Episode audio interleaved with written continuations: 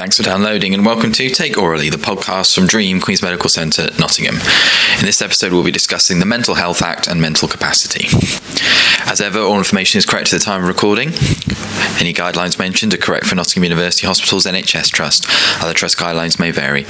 All views and opinions are the speaker's own. Hello, welcome back to Take Aurally. Uh, Jamie Thomas here, teaching fellow in emergency medicine, once again joined by Dr. James Ellison. Hello. Thank you very much for coming back, James. Um, we've previously uh, recorded a podcast together looking at very generic, uh, general uh, look at psychiatry, depression, psychosis, etc., and, and, the approach to patients. This is a much more specific uh, podcast in, in this uh, this episode, looking at the Mental Health Act, Mental Capacity Act. Um, certainly something that affects a lot of what we can do in A and E. Um, no doubt, also in your own line of work. And I think this is an area of the law where we are expected to know as clinicians what we can and can't do. Mm-hmm. Uh, so we always hear this term they're on a section, they've been sectioned, etc. Which is always quite funny when I was a fourth year medical student because you went from obs and gynae where being sectioned meant one thing to psychiatry where being sectioned meant something completely different. Um, so we're going to look at specific sections uh, 2, 3, 4, 5, and 136. And I'll tell you about 135 as well. And 135 as well. A little bonus. Bonus bit that I didn't even ask for. Fantastic, James. You are spoiling us. Yeah. Um, so, shall we start in, in, a numerical order? Yeah, well, shall I just give you a little bit of an overview of the Mental Health Act? Actually, even better. Yeah, go just, with that. Just, just well, first of all, so the, so the Mental Health Act is, as, as it says on the tin, it is a, a piece of legislation that deals with treating uh, or deals with people diagnosed with a mental disorder and, and how how we can treat them uh, and, uh, and and often how, how we can treat them against their wishes, which is quite opposite to a lot of what we do in, in medicine. You know, we, it, it, we we always want patients to consent to their treatment, but um, a lot of mental illnesses mean that, that patients will refuse treatment when actually it's in their best interests um, to receive treatment and the reason that they are refusing is because of their mental illness so, yeah. so we need a, a legislative, legislative structure um, to ensure that we can treat people now we talk about sectioning and section they're on section this and that, that and the other sectioning is actually a, a colloquial term. It's not. Yeah. It's not a real legal term, um, although it's used by you know everyone. Um, essentially, the, the the, the Mental Health Act has a number of sections. Those are actually the sections of the written act. Yeah, and um, if someone is detained under a section of the Mental Health Act, that is the description of that, that, that written piece of, of the Act. So that's what it means, but but I, I will use the word section um, as a verb, which it is not, but uh, in this context. But um, you know, it, it's it's used so widely that that's how it's understood. Thank you, Doug. Um, I guess also to, to just before we talk about the individual sections is, is about people who are involved in yes, yeah, in, the Mental Health Act and who who does what. Um, so the uh, I guess if we talk about the context of, of Section Two, which is is um, uh, an assessment section, uh, that is uh, it's an assessment order essentially that that allows uh, a patient to be um, detained for up to 28 days, and up to is the important thing. It's not they have to be detained for 28 days, up to 28 days for the purposes of assessment of their mental disorder. And they can be treated during that time because treatment is part of the assessment. It's, okay. If they respond to treatment, yeah. they will help us establish what their diagnosis yeah. is and what their difficulties and formulation are. Yeah. Um, but if we think about who, how someone gets on to a Section 2, yeah. Or, or becomes detained under Section 2 of the Mental Health Act, um, there needs to be two doctors and so an approved mental health professional or um, uh, an AMP is what used to be called in the in the old days a an approved social worker. So in in, in the previous act, uh, so the act was amended in 2007. Um, in the uh, Mental Health Act 1983, it was just social workers who could act in that role. Now, other professions other than social workers can act as an AMP, um, but in reality, actually, most AMPs are still social workers. um, and they have uh, additional expertise and training in mental health uh, and mental illness. And so, so we were talking about having a patient, uh, a patient becoming detained under Section 2 of the Mental Health Act. The AMP and these two doctors will assess that patient. Um, now, at least one of those doctors needs to be Section 12 approved. So, Section 12 approval, again, this refers to a section of the Act, Section 12, uh, and it describes um, doctors who have special experience in the diagnosis or treatment of mental disorder. Um, now, the two types of doctors that become, can become Section 12 approved are psychiatrists and GPs to be a psychiatrist in Section 12 approved, you need to become a member of the Royal College of Psychiatrists, be in good standing, and do an extra training course. And then that's something that you renew. Um, likewise, for a GP, you have to have a special interest in mental health and mental illness and do the training course. And, and it's something, that, again, that you have to keep re- in, in, in good standing with your Royal College and, and renew. So, for a mental health assessment for a, a section two, um, you need one of those doctors to be section 12 approved. The, if not both. If not both. So the second doctor should really, in the ideal world, have previously met and be or be aware of the, the patient. Now, understandably, in the emergency department, in the middle of the night especially, that's not possible. So the next best thing is to have two Section 12 approved doctors um, and often, um, when a mental health assessment occurs in the, in the emergency department, that will be the on-call psychiatry registrar and a GP from the out of hours GP service who is Section 12 approved. So you'll have two Section 12 approved doctors. That, those rules can be um, uh, um, uh, flouted if you can't get two Section 12 approved doctors. You can have one Section 12 approved doctor and one non-Section 12 approved doctor. Mm. But that's kind of worst case scenario. Sure. Yeah. So the AM, who is responsible for identifying the doctors to do the assessment, will first of all try for a Section 12 approved doctor and a doctor who knows the patient, preferably Section 12 approved. Next down the list is one Section 12 approved um, doctor, uh, no, sorry, two Section 12 approved doctors, and then next is one Section 12 approved and one non Section 12 approved. It's all very complicated. but essentially, the reason that's important is if you are the uh, an SHO or a, or a registrar in the A&E department and the AMP can't find two Section 12 approved doctors, they may ask you to act as one of the assessing doctors.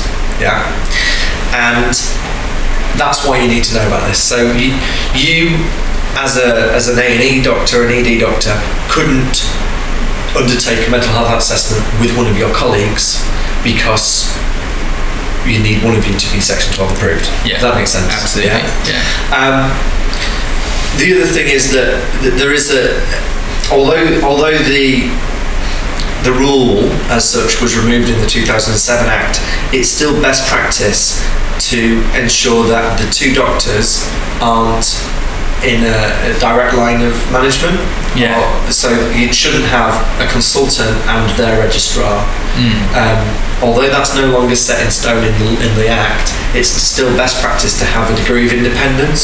So you have two doctors who aren't, you know, because the registrar. So you feel that you can disagree. Exactly, exactly. And that, and the reason for having these two doctors and an, an, an AMP there is to protect the patient. It's to ensure that you can't just on the whim of one person say this person needs to be detained. Yeah. So it's it, it's it's about protecting the patient's rights. Sure.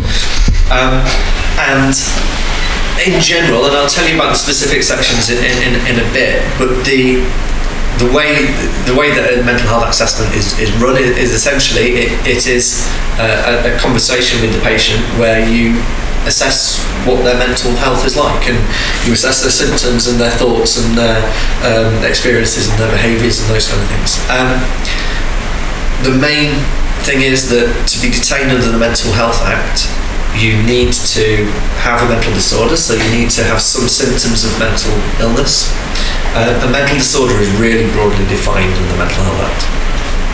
it doesn't include intoxication, and, that, that's important. But, but generally, you can have any any kind of mental disturbance, um, and it's so that, so that's that's the key thing. The other thing is that there needs to be some sort of risk, yeah, and that risk can be to other people, it can be to themselves, it could be deterioration in their mental health, um, it can even be to protect property.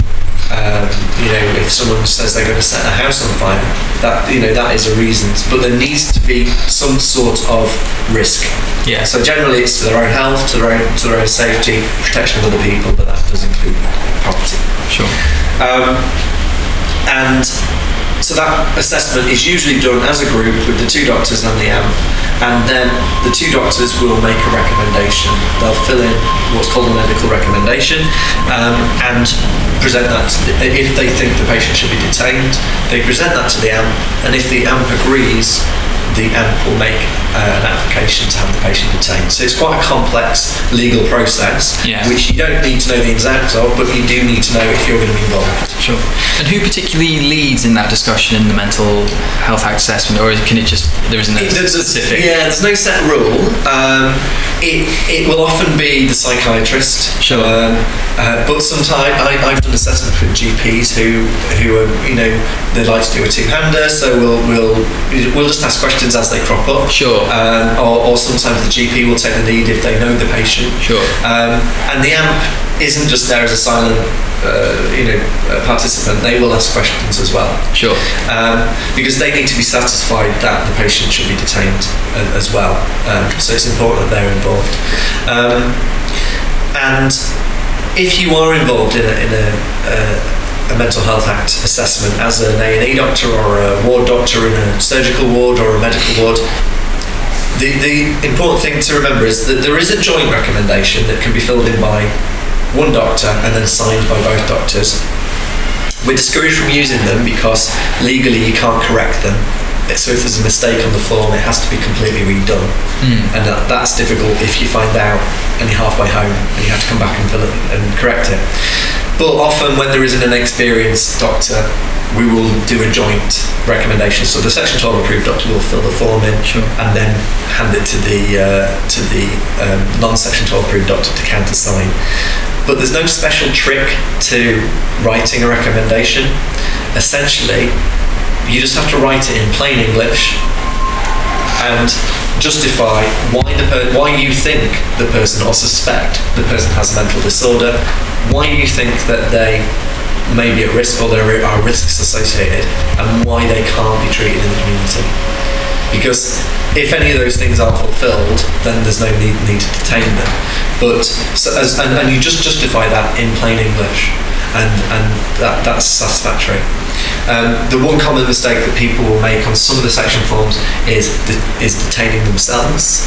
Um, strangely, the the name the name of the patient isn't in the first box. It's the name of the medical practitioner, which is in the first box. So you may end up detaining yourself under the Mental it- Health it- Act. it- it is possible.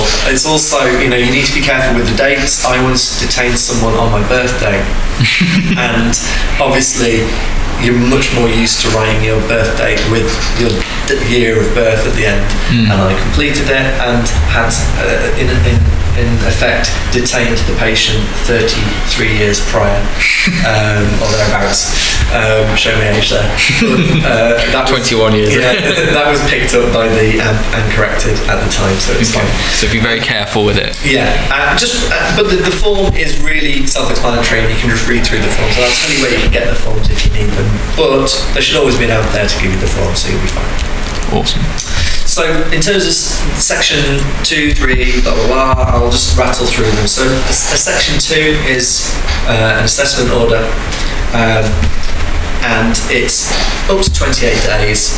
It can't be renewed, and um, it is as it, as it says on the tin, it's for assessment of the patient's mental um, mental disorder.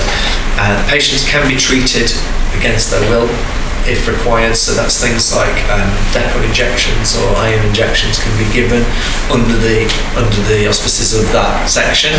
Um, and at the end of that 28 days, it either lapses um, or it can be renewed. And when the patient is detained on, on a section two, they, they need to be detained to a mental health ward. Um, and that that's the rule, unless, of course, there is a, a significant physical health condition. So, if the patient um, has peritonitis, a mental health ward is the best place for them. They can still be on a section, but they would be sectioned to the surgical ward, for example. Sure. Um, and as I said, the, the at the end of the section, um, it either lapses, but that's bad practice really to let a section lapse. You should you should make an active decision to Yeah. end a section or to continue it. You shouldn't just let it time out, because if the patient doesn't need to be tamed, you should have actively brought them off the section and had them as a as a voluntary patient Yeah. before that, rather Sure. than just letting it time out. Um, you can renew it and then and, and apply section three. And the section three is um, a treatment order, and it lasts for up to six months initially, um, and then it can be renewed thereafter.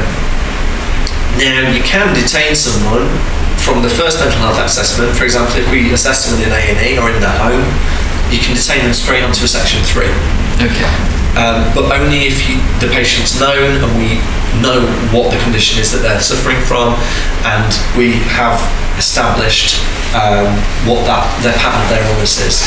Um, if we don't know the patient from Adam, then we would we wouldn't go with the section three. We always go with the section two as the first um, as the first um, section that we use. Um, now, when the patient is detained to a ward, they're not allowed to leave unless they get, uh, they can stay they can stay within the hospital grounds, but they're not allowed to leave the hospital grounds unless they're given what's called Section 17 leave. And, and technically, that even covers trips to A&E. So if a patient injures themselves or otherwise needs to come to the emergency department and they're on a mental health ward, technically they need Section 17 leave to come to the hospital, to the acute hospital. Now, obviously, the main thing is looking after patients. So Yeah. that can be done retrospectively. It can be done remotely if required. But that section 17 can only be authorised and signed by the consultant in charge of that patient's care. Um, but that's often if you see someone who's come from a mental health ward and they're on a section, section two, section three. The reason that they're there is because there is section 17 leave to allow them there. And that section 17 leave says where they're allowed to go, for how long, whether they need someone with them, whether they can be on their own, those kind of things. Sure. And So those are the two main sections that you'll, come across. And but if, I think because this is something that a number of my colleagues have faced in in OSCE scenarios and then in college questions, uh, a patient is on a section three Yeah. who um, is being detained on a section three for a psychiatric illness, comes to A and E with a medical illness and refuses treatment for that medical illness. Yeah. What can you do? And the fact is that Section 3 covers the mental illness, it doesn't cover the medical illness, and, and that's the, the thing to be Yeah. aware of. So the Mental Health Act only covers treatment for mental illness and its, its direct consequences. So that can include some physical treatments. Um, so, for example, if a patient has anorexia, Yeah, then nasogastric feeding can be authorised under the Act because it's treating a consequence of the anorexia.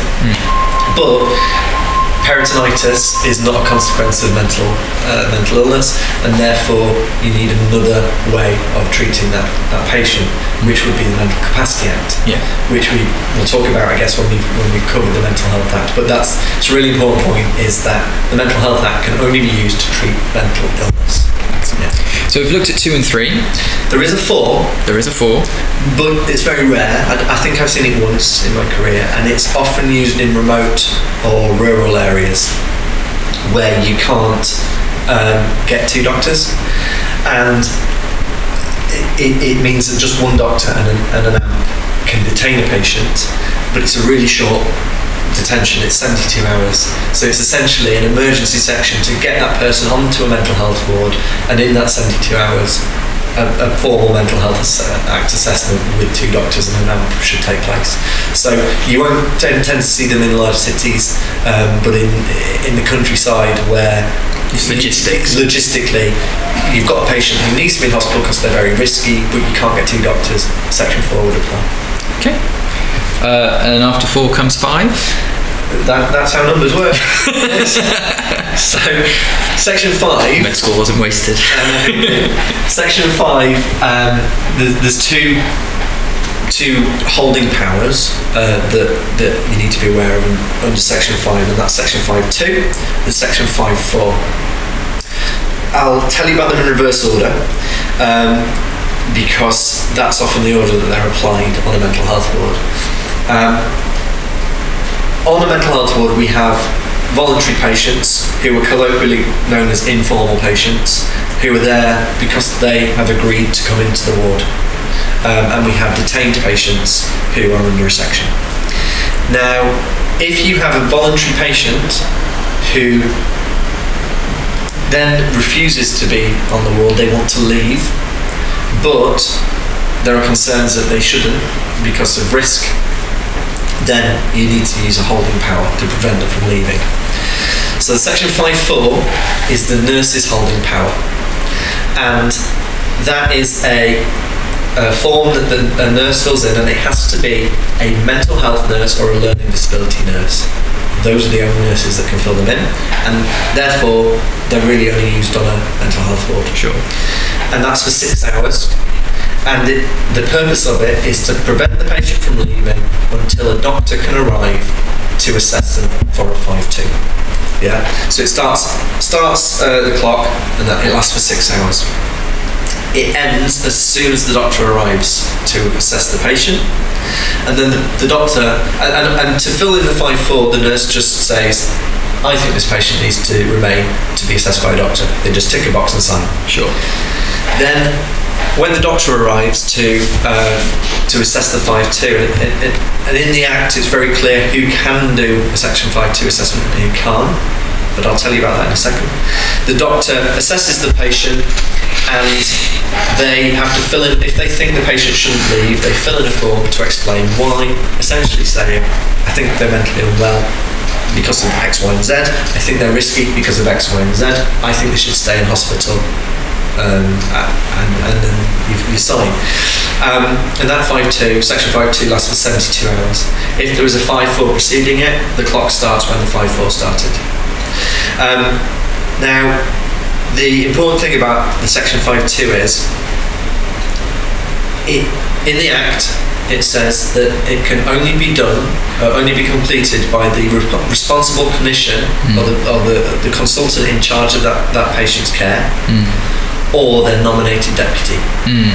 And this gets a lot of acute trusts unstuck because in psychiatric trusts, in mental health trusts, there's a very clear, um, a very clear criteria for who the nominated deputy is, and there can only ever be one nominated deputy of the responsible clinician at any one time Right.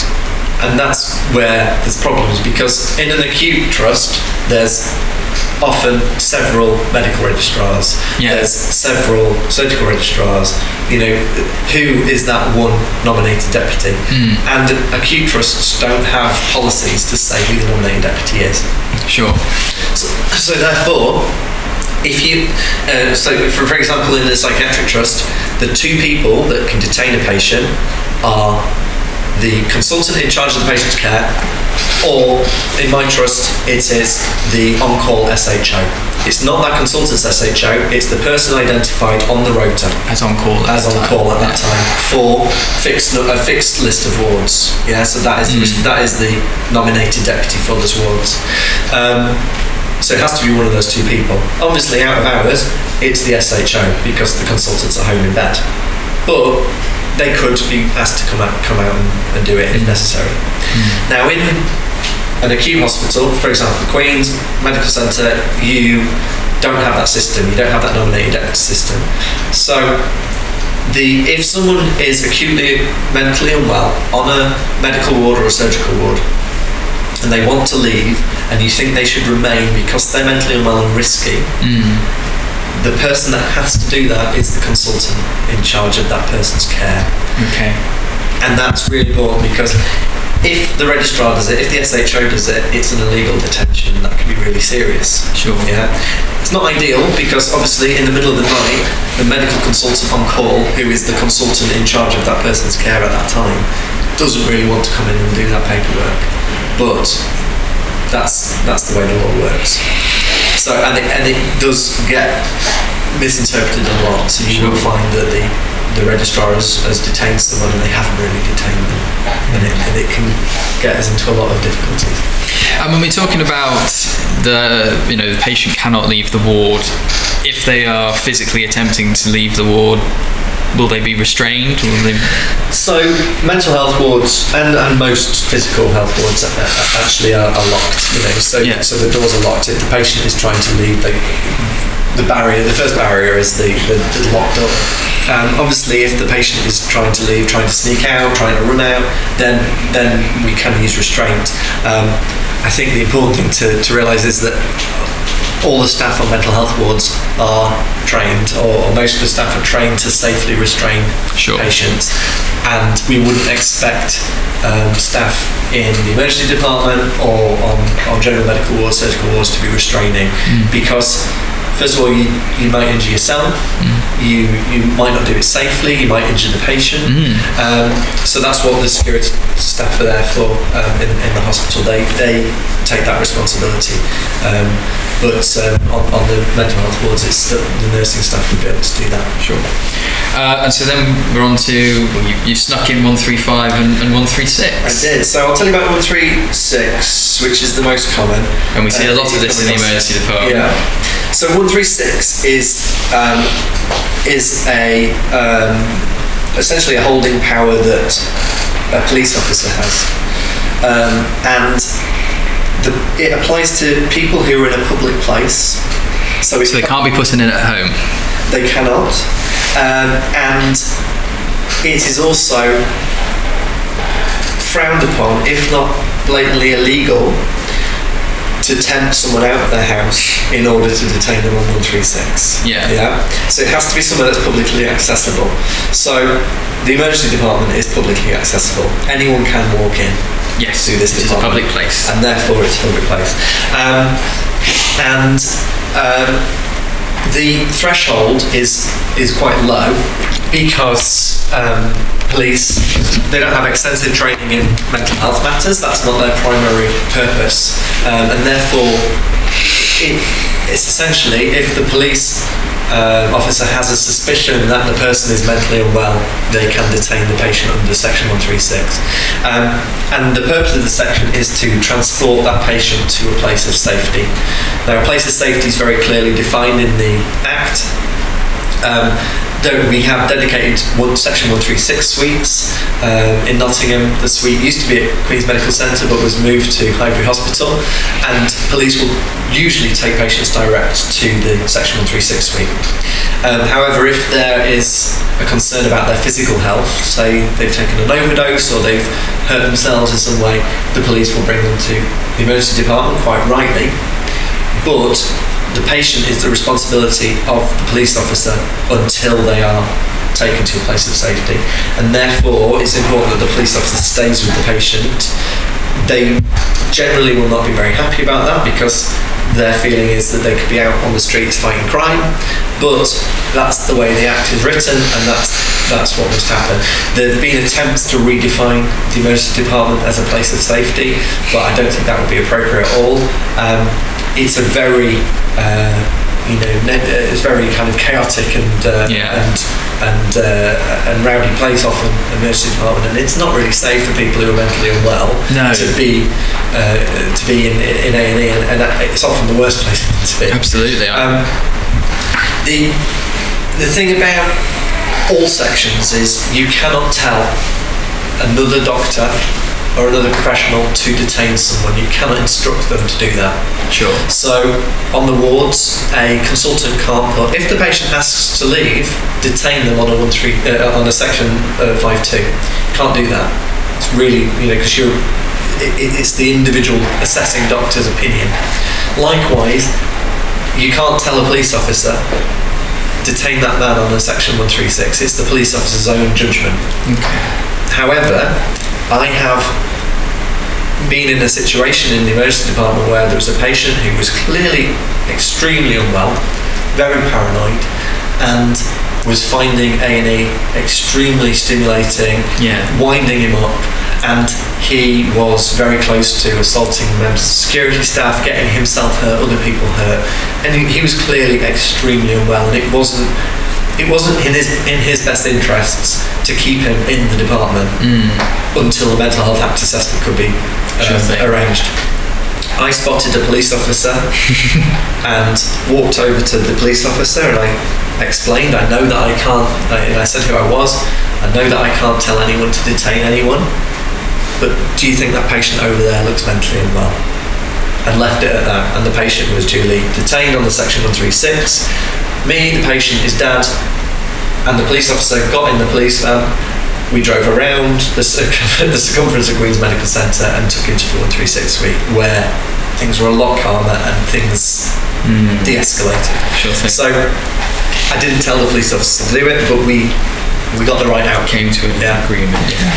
The very, very uh, quick mention of Section 135, which you don't really, we won't encounter in A&E necessarily, but Section 135 is where a patient is in their own property and you need to gain access to it. As we said, 136 is only in a, a public place. Section 135 is where the AMHP applies to a magistrate for an order to enter the property. And essentially, the AMHP and the doctors turn up with police and often a locksmith So they, they will To- gain entry. they will gain entry somehow. Um, the most recent one that I was aware of, thankfully, they, they, the, they went to the house and they didn't need to use the section 135 because the patient let them in. But it's there for those situations where you need to gain access to a patient who's unwell and probably risky, but you can't get in there to assess them. So. Um, but yes, it's not something that, obviously that you'll see in A&E, but it's important to know that that power exists. So that's really the, the Mental Health Act, um, MHA, that we've, we've looked at. So if we now take a moment, we, we've sort of talked about a little bit earlier about mental capacity, uh, and, and just touch on, on what are our rights, what are our duties when it comes to capacity. Well, I think the the, the thing to realise, although the, the Mental Health Act is, is the realm of psychiatrists and it, it's what we are expert in and expected to be so, and another another specialties would have a kind of a passing knowledge of it. The Mental Capacity Act is really something that, that all doctors and all healthcare professionals really should have a, a, a working knowledge of Yeah. um, because, as we said before, the Mental Health Act can't be used to treat um, physical illnesses, but the Mental Capacity Act can. Um, and it's actually it's quite simple to assess capacity. Well, first of all, there's an assumption that everyone has capacity, unless you suspect that they don't. Yes. Um, and in that situation, you would assess their capacity to make a decision. Um, decisions, uh, well, capacities, first of all, is decision specific. So most people can decide whether they want a cup of tea or whether they, you know, whether they want a sandwich or not. yeah. But uh, they might not be able to make decisions about where they live or what medical treatment they have. Yeah. So uh, those and those. So it's about the specific decision. It's also it, it, it changes. It, Yes. It's dynamic. So someone might lack capacity and they might regain capacity later, or vice versa. Classic example of that is a patient who comes in intoxicated Yes. if they're drunk, they have so so that you need to have a, a disorder of a disturbance of the brain or mind, which intoxication with alcohol is. Absolutely. With, and, and, and it's your it's your responsibility if you want to treat them. You have to do everything you can to uh, try and enable them to have capacity. Um, but actually, with an intoxication, they will regain capacity as Yes. a natural process of, of ridding the alcohol from the system. So, um, so that's a, a, good example of how capacity can vary. Um, so, as, as I was as I was saying, to, to lack capacity, you need to have a, a, a disorder or a disturbance of the brain or mind. And then I think as, as hopefully most most people know, you need to be able to understand a, uh, the information that's given to you. You need to be able to retain that information for long enough to make a decision. You need to be able to weigh up that information in order to make that decision, and then communicate that decision back to the person.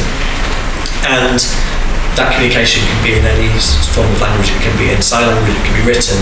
Um, and we need to do everything we can to enable people to have capacity. So we need to provide interpreters or um, we might uh, deliver information in a specific accessible format, those kinds Sure of things. sure.